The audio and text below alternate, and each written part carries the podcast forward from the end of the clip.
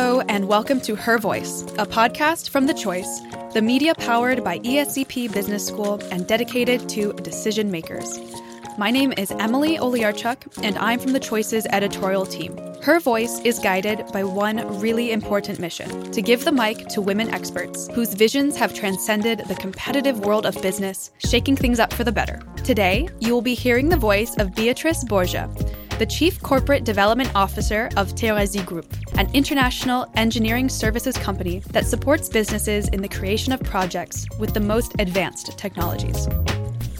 With a PhD in genetic engineering under her belt and an alumna of ESCP's EMBA program, Beatrice has over 15 years of experience working in innovative companies across the tech sector. Beyond the corporate realm, Beatrice is president of the Turin Piedmont Film Commission, a mother of three, and was nominated among Forbes' top 100 most influential women in Italy in 2022. Hi, Beatrice. Thank you for joining us on Her Voice. Hi, hi everyone, and thank you for the invitation. And to kick the podcast off, we love getting to know the woman behind the voice. And your current position and the roles in your community spanned numerous industries. So I was wondering overall, what would you say is the thing that gets you up in the morning? well, besides a good cup of coffee, the chance to generate value um, to the community, whatever community we're talking about, um, being the company I work for, my team, my children, in a tangible way is a big thing that gets me up in the morning. Um, so I really like to be able to work on something exciting and forward looking to see the results and understand the impact it has on people, on the business, and myself. So when it comes to these exciting choices, you know, that you made, these passions that you follow, is there one in particular that has driven you or had an impact on who you are today? Well, that's a very good question. I can think of many life changing moments, life changing decisions that I took that have shaped who I am today. Um, a one year exchange program in Australia during high school, studying abroad at university, becoming a mother it's it's a big thing it was a big decision uh, which i've made over and over again um, going back to school after 10 years of working experience doing the mba but i would say probably the most impactful of all from a professional standpoint was to move from a, a corporate environment to a startup right after the MBA. Mm-hmm. And they say, you know, I moved from a golden cage from, uh, you know, it was really a a leap in the dark. Uh, I was leaving the beaten track in favor of something uncertain. Uh, it was truly getting out of my comfort zone and challenging myself in a very different environment. Also, I went from medtech to agtech at the time. Um, and this was driven by the fact that during the MBA, I heard over and over again that in order to be a better manager, a better leader, you need to have also that entrepreneurial spirit. Uh, either you are an entrepreneur or you're not an entrepreneur, but you need to have the entrepreneurial spirit, spirit and a growth mindset. And I really started to start from from myself to challenge myself and to put myself into more entrepreneurial environment, regardless from how hard it was to really make this choice. It's really it it clicks when you talk about building this entrepreneurial mindset and this spirit in yourself when we look at the fil rouge in the different companies that you've worked in, because it's innovation has been a core element among those choices and among your environments. I mean, you've worked in innovative teams across industries, from med tech, as you said, in health tech, kind of using probably your genetic engineering background, to ag tech, so agriculture and technology, in businesses of all sizes. In moving from a large company to a startup and working on this different, maybe, view of how businesses operate, has that impacted how you see and how you define innovation? Innovation can be defined as you know something different that creates value. It isn't just the work of engineers and scientists uh, nor it is limited to new product development. Uh, processes can be innovated. Marketing approaches can be innovated too. Um, something different can be a real breakthrough but it can also be an everyday improvement that makes you know something complicated a bit simpler or something very expensive more affordable. Uh, and it all starts with the right intuition and right insights. And you took on this new role in a startup and you've certainly developed new skills. What were some of those skills maybe that you had to gain in making that transition that have allowed you to approach this view of innovation that you have today? I think you have to be open to to failures. Uh, so when you ask me, you know, can failures lead to success? Yes, absolutely. If you're not prepared to fail, you're not prepared to learn, and you're not prepared to innovate. Um, so for me, really, one of the skills that you need to acquire in order to innovate is is to be able to to fail. Uh, I've always advocated this concept, mm-hmm. even as a mother with my children.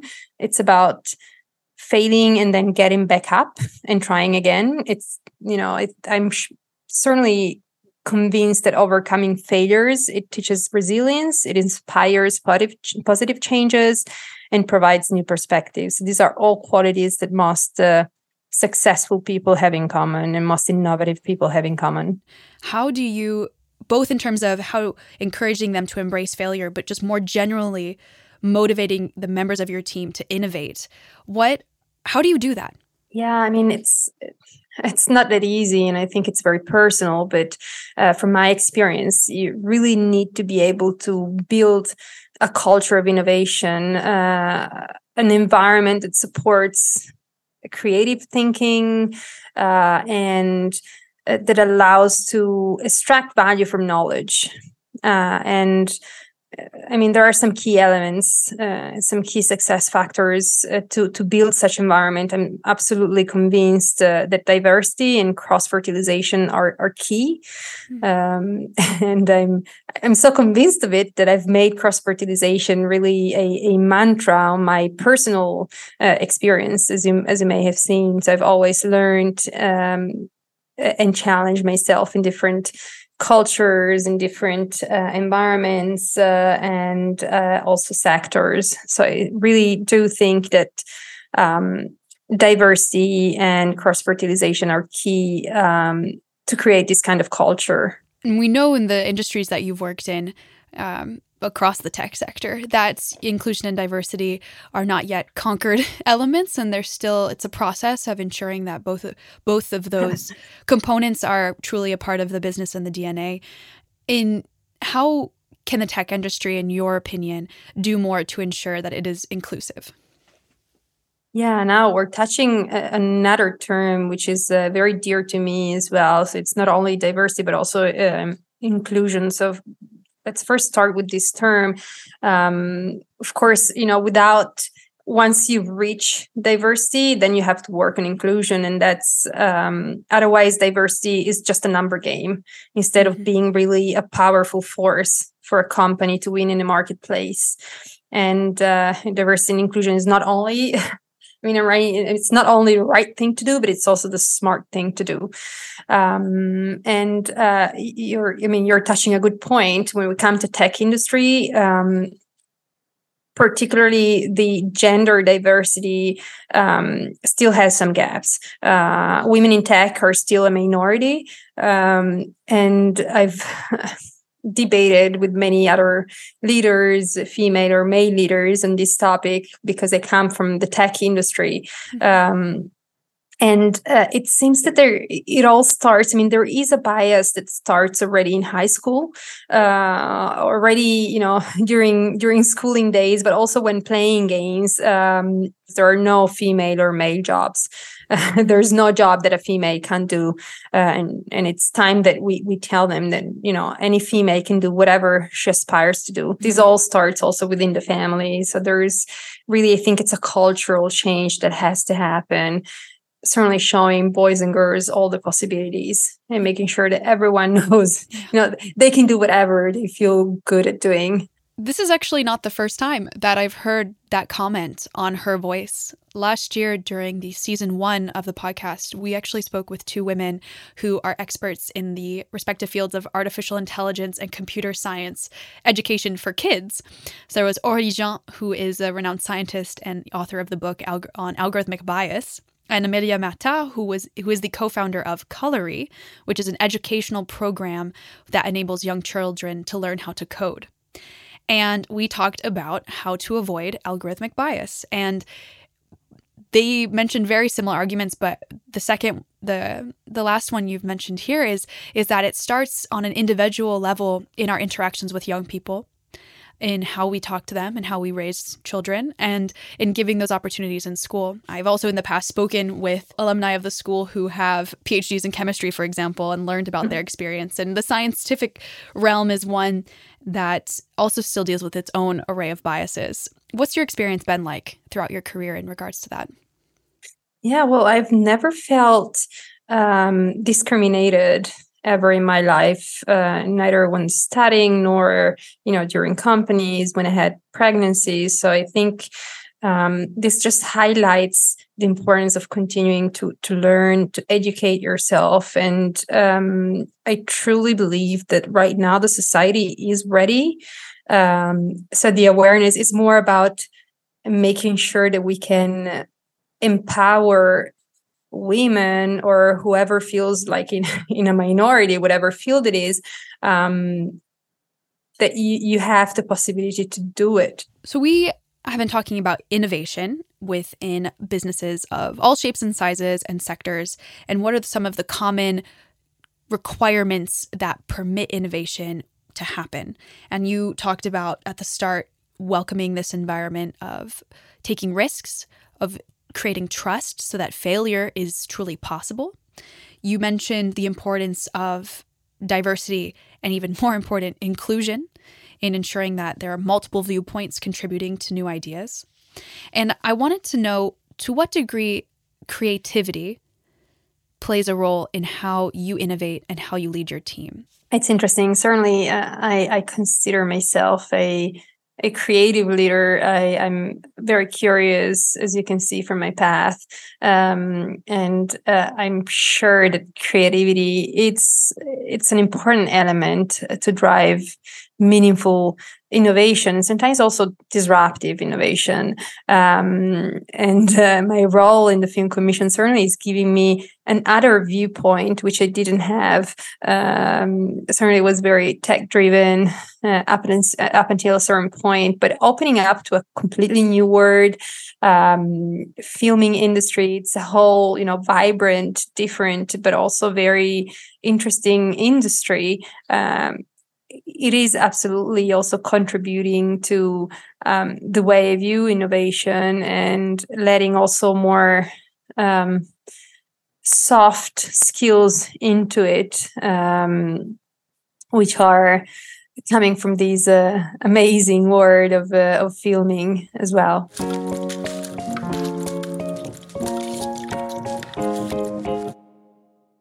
Is there an innovation from, for example, the health or agricultural sectors, but you can choose another one that has inspired you in recent years?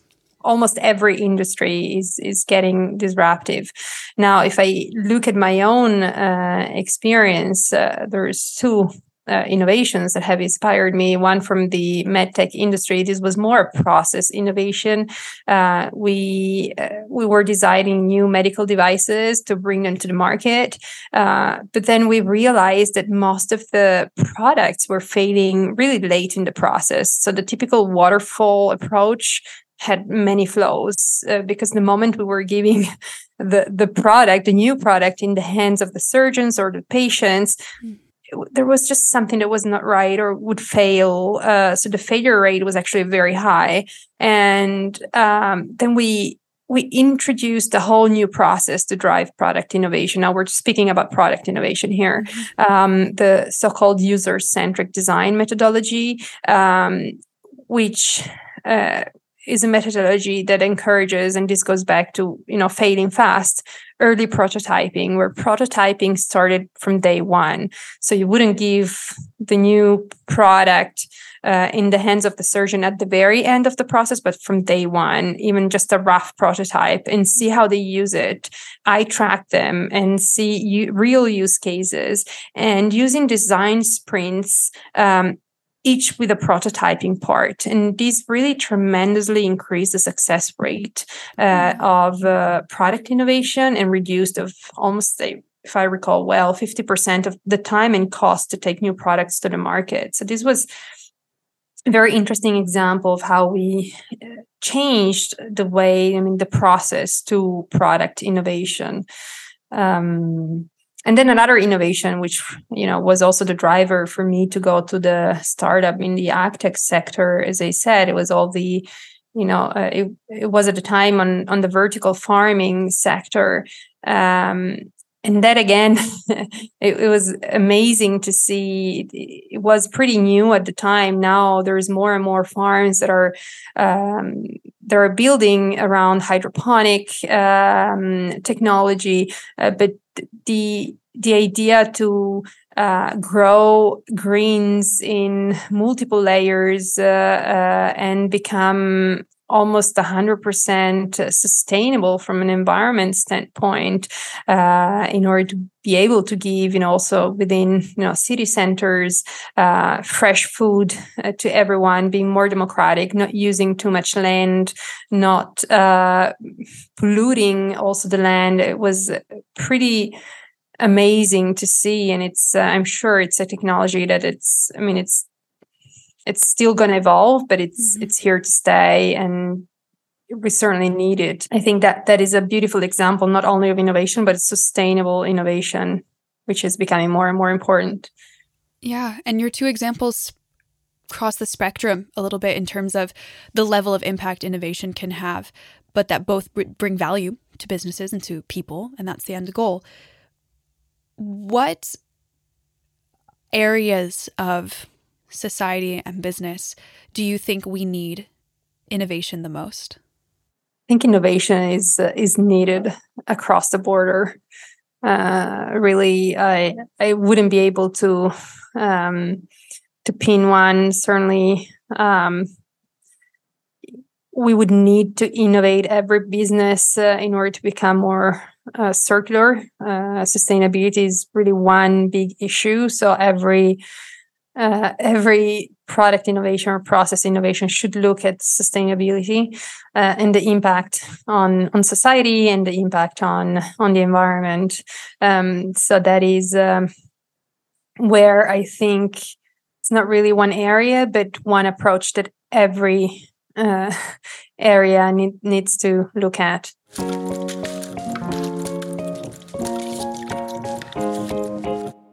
I realized there is a choice that of that yours that I see in your career path that I'm curious about. And that's the one between what you spent what I'm sure was a lot of academic effort in achieving your PhD in genetic engineering mm-hmm. and the positions that you've held in the last few years, things that are more in the like your title today, Chief Corporate Development Officer, or in strategic marketing, and now mm-hmm. in, in eating, leading innovative teams.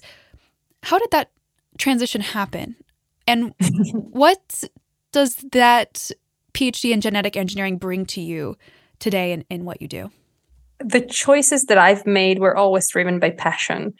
I, I was so passionate about genetic engineering. I started this PhD it was in pharmaceutical sciences. It was more uh, genetic engineering applied to oncology sector. So new drugs for uh, drug. Uh, new new drugs for uh, tumor and cancer uh, research, um, and it was at the time uh, the human genome was just mapped so it was really at the beginning of biotech and, and genetic engineering it was, it was an amazing field it was s- super stimulating to study uh, but i didn't want to stay and it wasn't clear to me certainly would have never thought to do the path that I've done in my life, in my professional career, because at the time I just loved so much studying what I studied.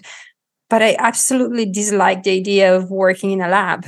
Mm-hmm. uh, and doing research my whole life that was not my i always was interested in the business side of science and i i thought okay um, i think if you understand science you can probably even have a greater impact on business but it took me a while to do that uh, that shift um, so then when i joined a company um, I immediately asked if I could join the, the marketing team. I said, well, well you'd be more of a fit for you know a clinical team or the r&d team with your background i said well why marketing i said well i think you know that's um that's what i feel you know i'm i, th- I think i can i can have a bigger impact as a marketeer in this field knowing really the science behind it. Mm-hmm. Uh, and I think, you know, data proved me right. I think you can be, you know, if you have the right skills and certainly if you have a company that helps you develop in a certain direction, um, you can do it.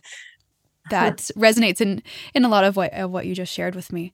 And I think your point, especially on cross fertilization and this diversity of experiences, at least in our conversations that we have lately um, on the choice around what it means to be a talent and kind of this search for talent today, there's a lot more room, I think, for not atypical i'm not sure if that's the word but for for profiles that push the boundaries and expand the boundaries of what certain roles require and that that can only help bring and hopefully dep- based on everything you've said um, new opportunities for innovation you know, I think there's also something else here to add. Um, I don't know if it's uh, about talent or not, but certainly pushing the boundaries, uh, putting yourself out of your comfort zone. And I tell my my teams, my children, you know, everyone, just you know, try to get out of your comfort zone. If you're not pushed from others, try to do it yourself,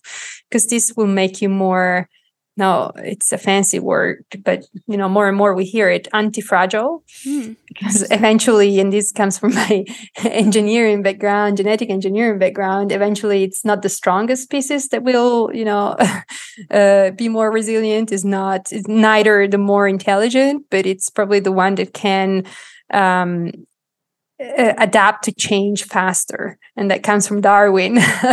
And i and i'm sure that uh, you know something that you can do to yourself as a manager as a person the more you, you push boundaries the more you're able to adapt to changes and we know how many changes we're i mean we've seen in the past even just you know two three years um, but that's going to be the new normal uh, so the more you you push changes in your in your professional lives, uh, the more you're able to perform also under you know uncertain conditions.